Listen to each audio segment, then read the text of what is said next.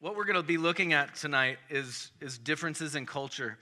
And one difference in particular is a subject called honor and shame. All right, and we're going to be talking about different cultures, and we're going to be talking about some cultures that are honor and shame cultures. We're going to be talking about our own culture, which is not an honor and shame culture. Uh, but to really get this uh, really to get this point across, I wanted to share this, but and we'll get to that in just a second. But I also have something else to share with you.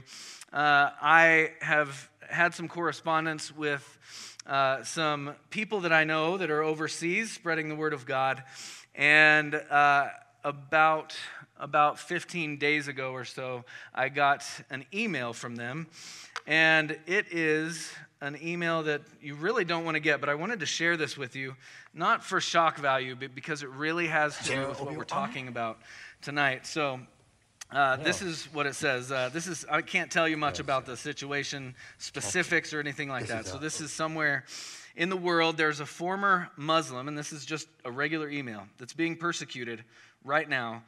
As I type this, he is in chains and he's being driven out of town and into the desert. Pray for him. And so, as I was reading this, I was like, wow, what is this a is this a pastor? Is this what kind of person is this? It's just someone who has decided to follow Christ instead of following the Muslim tradition, instead of continuing in Islam, instead of following Muhammad, they have made a decision to follow Christ. And this is everything that has come upon him. He's in chains, he's being driven out of town into the desert. Pray that he would boldly make known the mystery of the gospel. Pray that he would know God's grace is sufficient. Pray that he would know his hope is firm in Christ who shares in his suffering, and that he would rely on Christ. Pray that his witness would inspire those who harm him to believe. Pray that he would endure faithfully. Pray for uh, our colleagues as they grieve this happening to their friend. I just received an update just a few minutes ago. He was kept in the desert and he was tortured and is now meeting with his father. Please pray for him to make known the mystery of God to his father and to faithfully endure. Pray that his father will believe the gospel and many more will believe.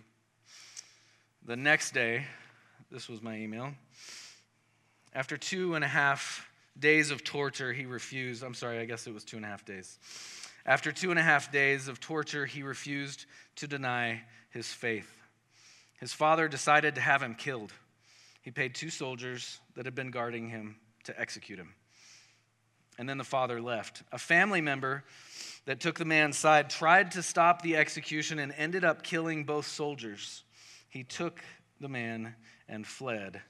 They are in hiding. Please ask the Father to protect him, and the name of the true God and the way of salvation through Jesus alone would be known throughout this area.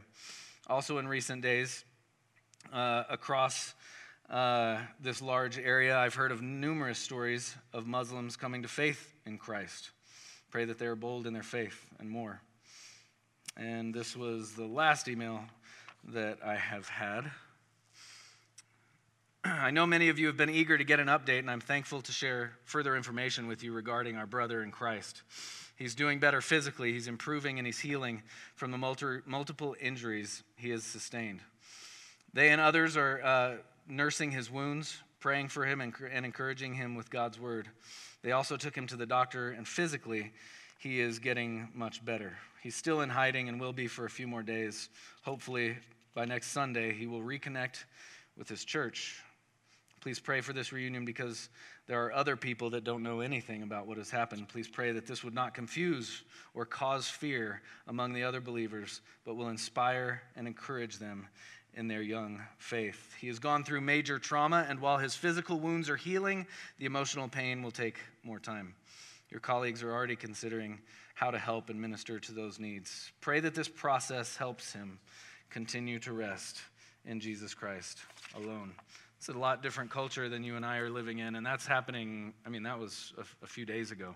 Uh, we live, we have this privilege here in this country where we don't have to worry about anything like that. But this man lives in a honor and shame based culture. And that changes everything. Did we get the video up and running? We're good. Let's look at this video and then we'll keep going. Ujio is teaching you the way of the Japanese sword. Yes, indeed. You fought against the Red Indians?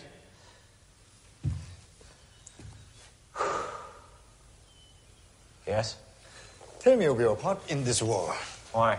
I wish to learn. Read a book. I would rather have a good conversation Why?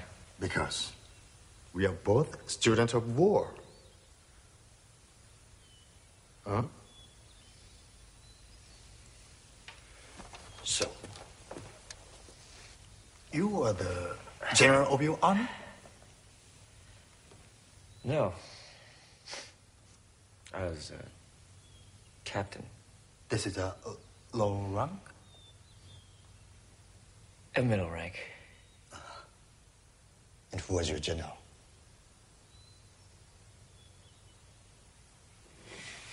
Don't you have a rebellion to lead? People in your country do not like conversation? He was a lieutenant colonel. His name was Custer. I know this name. He killed many warriors. Oh, yes. Many warriors. So he was a good general. No. No, he wasn't a good general. He was arrogant and foolhardy. And he got massacred because he took a single battalion against 2,000 angry Indians. 2,000 Indians? How many men for Custer? 211. I like this General Custer. He was a murderer who fell in love with his own legend. And his troopers died for it. I think this is a very good death. Well, maybe you can have one just like it someday. If it is my destiny. What do you want from me? All right, so you have this clash of cultures coming together. These, these men are, uh, one is a samurai, one was, was fighting in the Civil War. Uh, one has a view of, of Custer as, as a horrible man, and the other says, no, this is, this is an honorable man. That was an honorable way to die. And for Tom Cruise's character, he says, that wasn't an honorable way to die, that was a stupid way to die. You can't confront 2,000 men with 211 and expect to win. And so you have this clash of cultures, but for the Japanese man, he was thinking in terms of honor and shame. That was a wonderful, honorable way for Custer to die. Where you have the American who is thinking from his guilt based culture, and he's saying, no, he's guilty for killing the lives of his 210 other men that died with him that day. And so you have this clash of cultures, and I think uh, really in our uh, lives and in our study of the Bible, that you and I really kind of have a disadvantage when it comes to studying the Bible. Because uh, when we're looking at the scriptures, you and I are looking at the scriptures in the 21st century, right? Most of those were written, at least the New Testament was written in the first century. All right? And so that's about 1900 years uh, since those events. And when we write, read in the scriptures about the life of Christ and things like that, what we do without even knowing it is we take our culture and kind of impose it on what we're reading about Jesus and his disciples and everything that happened there. Uh, parts of the Old Testament were written about 3,500 years ago. And so when we go to the scriptures, we're reading about things that happened a long time ago that are so far outside of our context that it's really hard for us to grasp what they actually mean. Now, before I go any further, I want to assure you that when you read the Bible, you can still understand it. But I do think that when we take some things into consideration as we're reading the scriptures, we can understand them just a little bit more. And so I don't want to say, if you don't know this, then you really aren't understanding the Bible. That's not what I'm saying at all. But when we do know some things about the Bible, it will help kind of illuminate some of the other things that we're reading.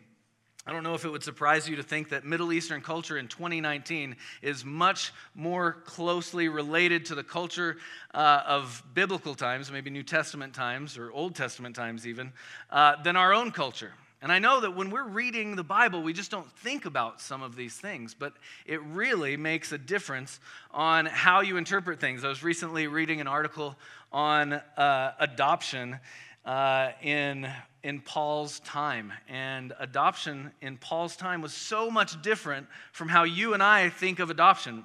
When we think of adoption, we think of a family who wants to help a child, right? And so they bring him in as their own, all right? In Paul's time, nobody thought like that. In fact, you didn't adopt children at all. And so, just that one little nuance changes. Wow, when, when I read about Paul talking about adoption and our adoption as sons, I never thought of anything else besides adopting a child into my family and caring for them. Uh, but it was a whole nother thing uh, in Paul's day.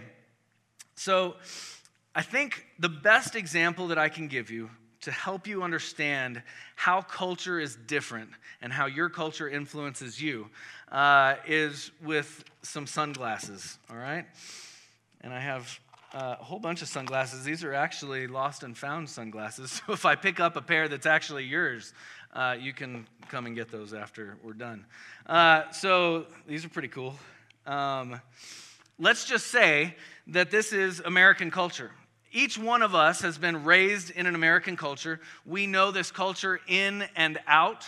When we go to other cultures, we feel strange. I don't know if you've ever had that opportunity, but everything you see is affected by how you've grown up. It affects the way you think, the way you think uh, about things, the way you think about people, the way you do things, the way you treat people.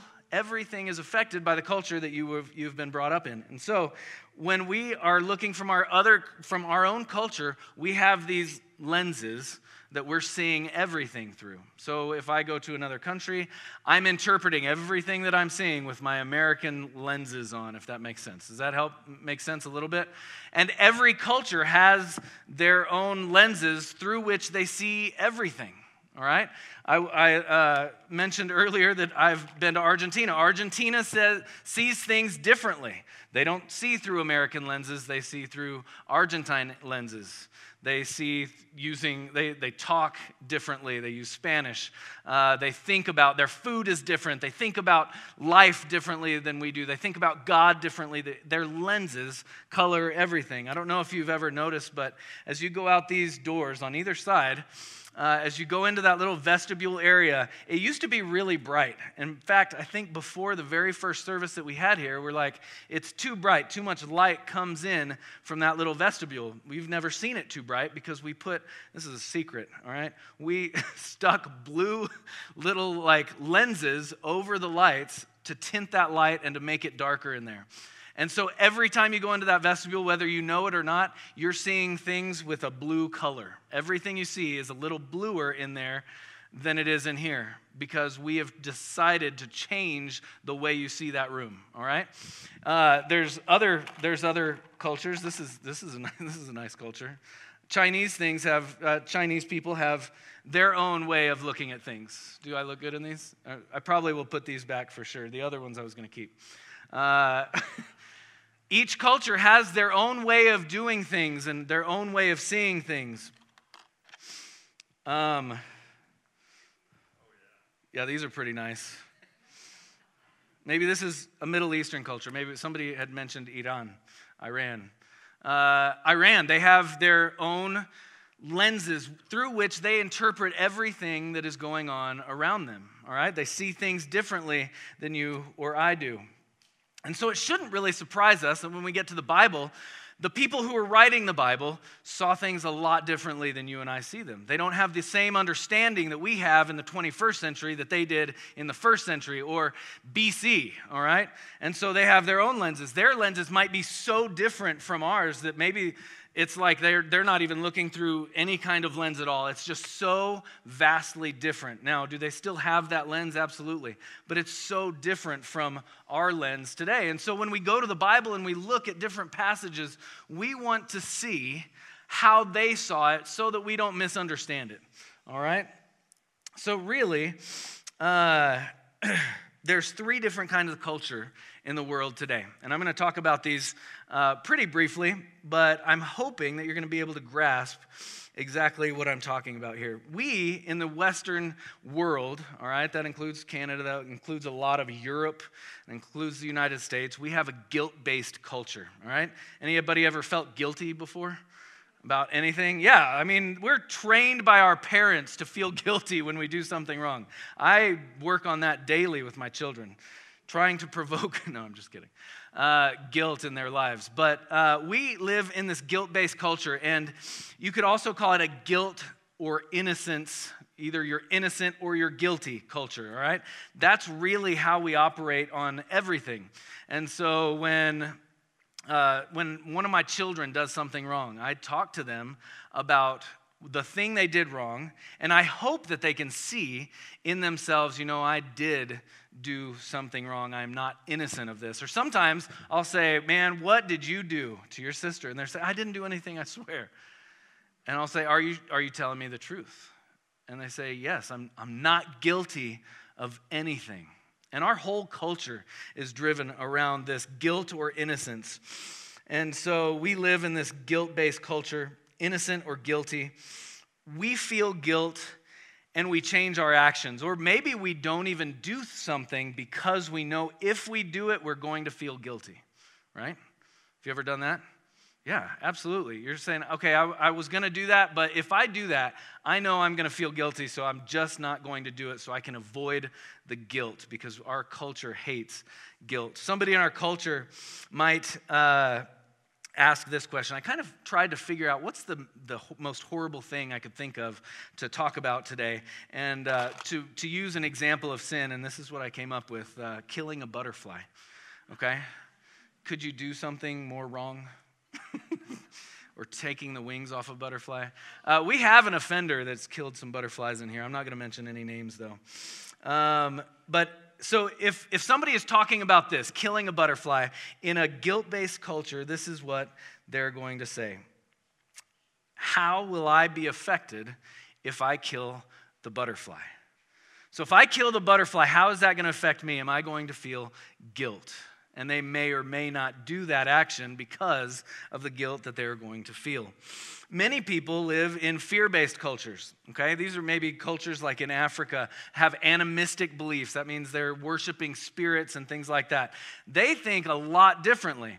They think if I do something, how is it going to externally affect me? What are the repercussions of what I'm going to do? So they might say, if I kill a butterfly, what calamity is going to happen to me from the spirit world?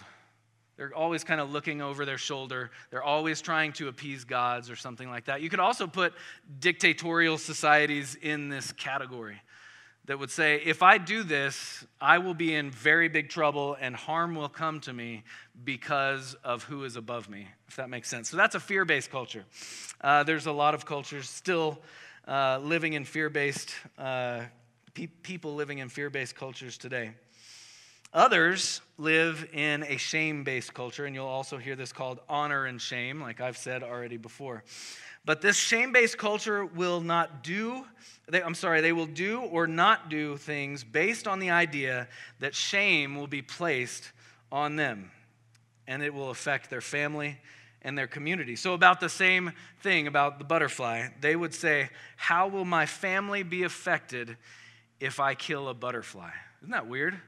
We don't think like that. We are very individualistic in our society, and we don't usually think about how what I do is going to affect the greater population, or even sometimes we don't even think how what I do is going to affect my family or my coworkers. Okay, but there's there's cultures, and this is the culture that's actually uh, mentioned many times in the Bible. Uh, that there are these cultures that operate in groups operate in families, and the family takes precedent over the individual. We would say the opposite. The individual takes precedent over the family. That's why our kids move away and go to college. That would never happen in an honor and shame based culture because they say, How could I leave my family? Do you know how it will affect my family if I leave to go to college? It will affect them negatively. They won't have anybody to uh, care for all of the animals. They're not going to have anybody, but they think this way. I will bring shame upon my family if I go and do something like that. So they don't fixate on right and wrong, but what brings honor and shame. I don't know if you uh, saw in the video, Tom Cruise's character was only concerned about right and wrong. He didn't care about anything else. Now, for the Japanese man, the, the, samurai, he was thinking from this honor and shame based culture, and he's thinking, okay, I understand what you're saying, but what he did brought honor to his nation. It doesn't matter that he was killed, it doesn't matter that he got other people killed. He was bringing honor to his nation by dying.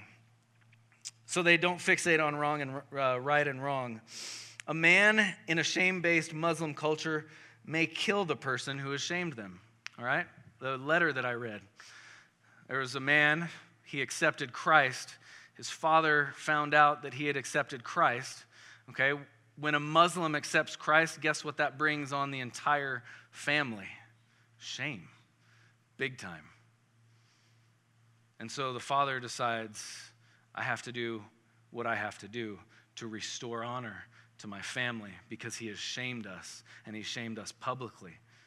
And so he pays two men to take this man out and kill him. Somehow it was foiled. The plan didn't work.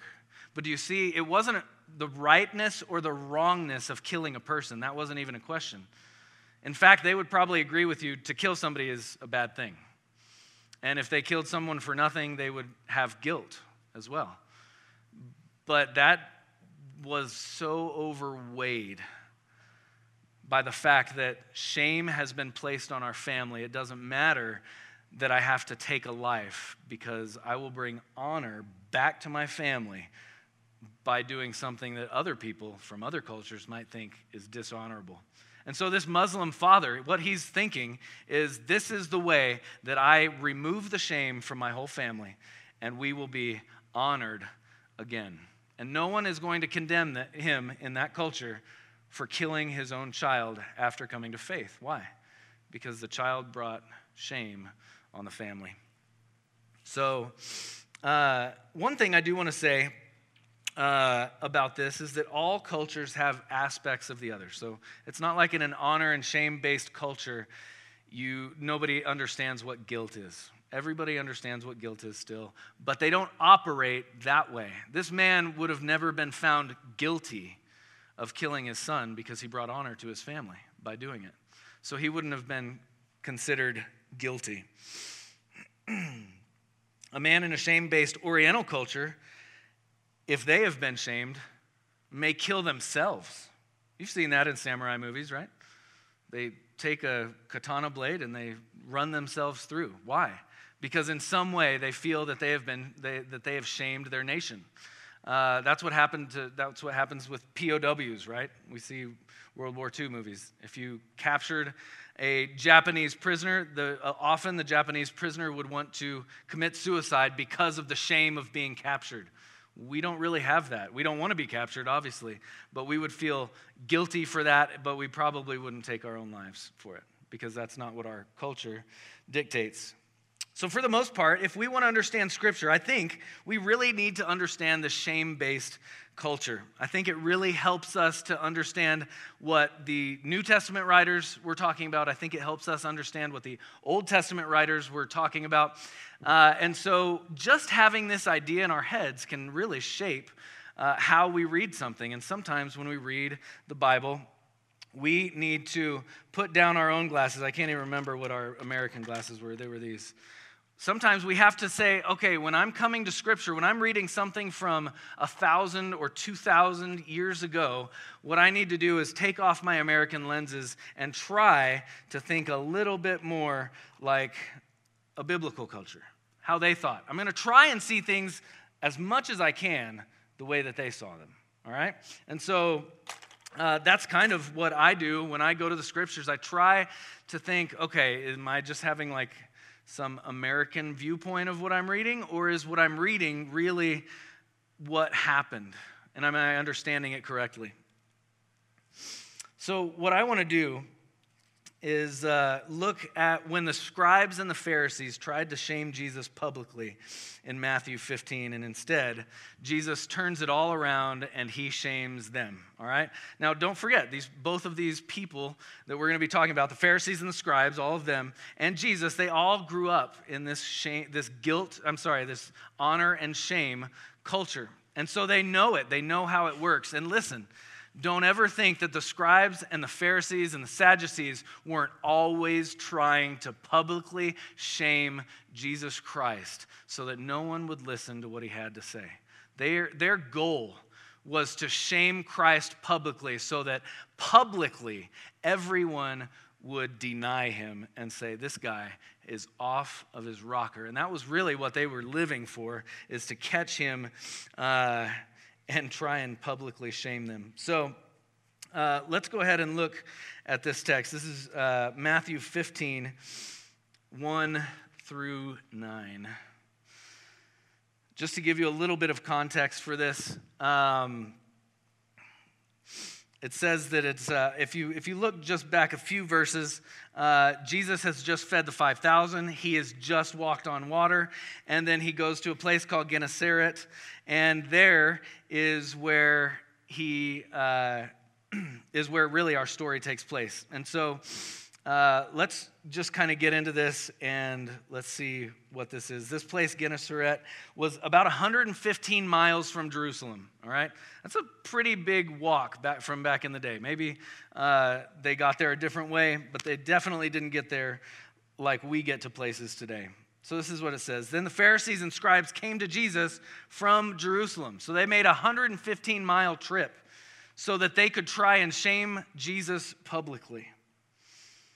It says, Why do your disciples break the tradition of the elders? So, right there, right away, we see that these guys are trying to set Jesus up to publicly shame him. And they think, okay, Jesus needs to honor the tradition of our elders, and he's not doing it. So, what we're going to do, because what we've taught has now taken root in the culture, everybody is probably probably if they're not washing their hands before they eat, they know they probably should because society had been had been basically told if you don't do this, you're not honoring God and you're not honoring the elders. And so they thought, all right, we found a good way to trick and trap Jesus. We're going to publicly shame him. We're going to show everybody here that Jesus doesn't honor the elders by what he's doing. And his disciples, they don't do it either. So let's keep, uh, let's keep reading. Why do your disciples break the tradition of the elders? For they don't wash their hands when they eat. What a petty thing to be so concerned about, right? But it was a petty thing that had taken root in the culture, and they knew if they could get Jesus, if they could shame him publicly about this, then his ministry would begin to fall apart because he, they, he could, they could show that Jesus cared nothing about the traditions of the elders. And Jesus was really in a hard spot right here. Uh, had he just stopped speaking, if, if actually, if he never would have replied to them, they probably would have succeeded in shaming him. And right now, for anyone looking on the scene who's hearing this, Jesus talking to the Pharisees and the scribes, they're thinking, well, he better have a good answer for this because this is unacceptable. So this is uh, verse 3. He answered them. Why do you break the commandment of God? Why do you break the commandment of God for the sake of your tradition? So, right here, Jesus really takes the stakes and he makes them a lot bigger. He says, All right, you're going to try and shame me over not following the traditions of the elders. Here's what I'm going to do I'm going to take it one step higher, a lot higher. And I'm going to show you how you're not honoring God in, the, in what you're doing. All right? And so we have this idea of honor, okay? And this idea of honor and shame, it was basically a merit system, okay? You could be born into honor if you had a really rich family or that was well spoken of, that maybe you had a government official. You would kind of get automatic honor. And you could do things that would take, uh, take some of that honor away. It's kind of like everybody just kind of kept, keeps tally marks on everybody else. It's like, okay, public opinion of me is what now? Uh, you know, these days, you pretty much uh, base that on how many followers you have on Instagram or something like that. It's, it's this idea that every single thing you do will make your opinion in the greater society go up of you or down. They will think less of you or they will think more of you by every single thing that you're doing. And the Pharisees and the scribes, they just want to trap Jesus and they want to shame him and take away the honor that he has been gaining through the things that he has been doing. And so he takes up the stakes. We aren't We aren't talking about eating with dirty hands anymore. Now Jesus is talking about a commandment of God, not a commandment of man. A, a commandment of man is meant to bring honor to man. A commandment of God is meant to bring honor to God. If we break the commandments of man, maybe we shame a man. If we break the commandments of God, maybe we are shaming God. so he takes it up to this next level. The Pharisees are trying to shame Jesus on this elder tradition uh, that society has begun to buy into. Jesus takes it to this whole other level, and he says, All right, if you want to shame me publicly on hand washing, I'm going to shame you publicly on one of the, the most basic commandments of God. And we've, we've heard this one. It's actually an honor slash shame commandment. To honor your mother and your father. We'll continue reading here. For God commanded, Jesus said, honor your father and your mother, and whoever reviles his father or mother must surely die. But you say, if anybody tells his father or his mother, what you would have gained from me, I have given to God, he needs not honor his father. So, for the sake of your man made tradition, you have made void the word of God. So, Jesus says, Listen, if you think I've broken a command of the elders, you've broken one of God. And there's going to be a lot less leniency on that one because not only have you shamed men, but you've also shamed God. And in front of all of these people who are watching, Jesus turns the tables on these scribes and these Pharisees.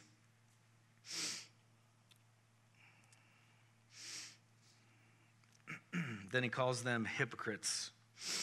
A hypocrite is someone who says one thing and does another. So these people were known as honoring God in their society and in their culture, and Jesus knew their hearts. These aren't people who are honoring God and the things they're doing. They look like they're honoring God, but they're not honoring God. They're shaming God in everything that they do. And then Jesus uh, says something else in verse 6. I don't know if you ever imagined Jesus telling you, guess what? You're in the Bible. Wouldn't that be a cool thing? If he was like, all right, hey, Joe, I just want to tell you, you're in the Bible. That's basically what Jesus is saying right here. He's saying, you know what? Isaiah the prophet talked about you, scribes and Pharisees. And you know what? They weren't jumping up and down about it like I would be. I'd be like, sweet, I'm in the Bible. Everybody's going to know my name. I don't know. I don't ever do that, okay? I never thought about that before. But these guys, Jesus is telling them right then and there listen, Isaiah prophesied about people like you. He says, Well did Isaiah prophesy of you when he said, This people honors me with their lips, but their heart is far from me. They're honoring me with their lips. They think they're, they're praising me. They think they're worshiping me and the things that they're saying and the things that they're doing. But the reality is, they shame me with their deeds. Their hearts are far from me. They're, they're saying that they're worshiping me, but their hearts are so far from me. Their deeds and their actions are not bringing honor to my name. They're shaming my name and they're shaming themselves. And then he says, In vain do they worship me. They teach as doctrines the commandments of men. So Jesus brings all of this to a close and, and has publicly shamed these men who have come to publicly shame him. And in the public eye now, no one is thinking Jesus has shamed anyone. Everyone is thinking these scribes and these Pharisees have shamed themselves and they've brought dishonor to God. When everything that they're supposed to do is to honor him, they have failed to do it. And in public opinion that day, the Pharisees and the scribes, they went home with their heads held low with their heads down because they knew that they had brought shame on God because Jesus had trapped them. So, why is it important for us to see some of these things? And probably next week, if I have time, we'll get into the book of Philemon and look at how Paul used this honor and shame based culture to, uh, to really get exactly what was right and honorable done in the Colossian church. It's actually really neat. Uh, so we'll go into that probably next week. But why is this important? Because we always have these lenses on. And every single thing that we read we interpret the exact same way. We would say, these people were guilty of breaking the, the law of God, which is true. It's not to say that that's not true, but there's also more to it. They weren't honoring the name of God, which was the one thing that they were known for doing, basically. And instead of doing that, they're bringing shame to God. And Jesus turns the tables on them and helps them see listen, you're not everything that you think you are. You're not doing the things that you think you're doing. You're actually doing the opposite. And in this honor and shame based culture, that doesn't fly. And he was able to show them and all of the crowd around that what they were doing was absolutely wrong. So hopefully, the next time you pick up your Bible, maybe you can think, I wonder if, if I'm thinking about whatever I'm reading correctly. Am I thinking of it from just a 100% American lenses that I always wear? Or can I try to put those lenses down? And that's a hard thing for us to do. Uh, it's hard for us to be like, okay, I'm going to, everything that I know and the way that I think and everything else, the way that I interpret Scripture, I'm going to try and and pull those down a little bit and try and see how the person that was writing this was actually thinking.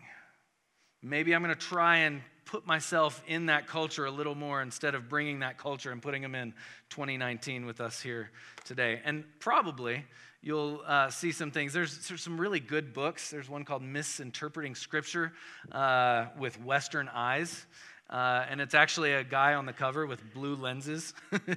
uh, but it's a really good book if you kind of want to read up a little more into it. We'll talk about this a little more next week, and then uh, the next week we'll look at another passage uh, kind of in this honor and shame context. So thank you guys for coming. I hope you guys have a great night. I know some of you have Awana kids in there. You still have about 23 minutes before uh, you have to start feeding them and caring for them again. All right, you guys have a good night.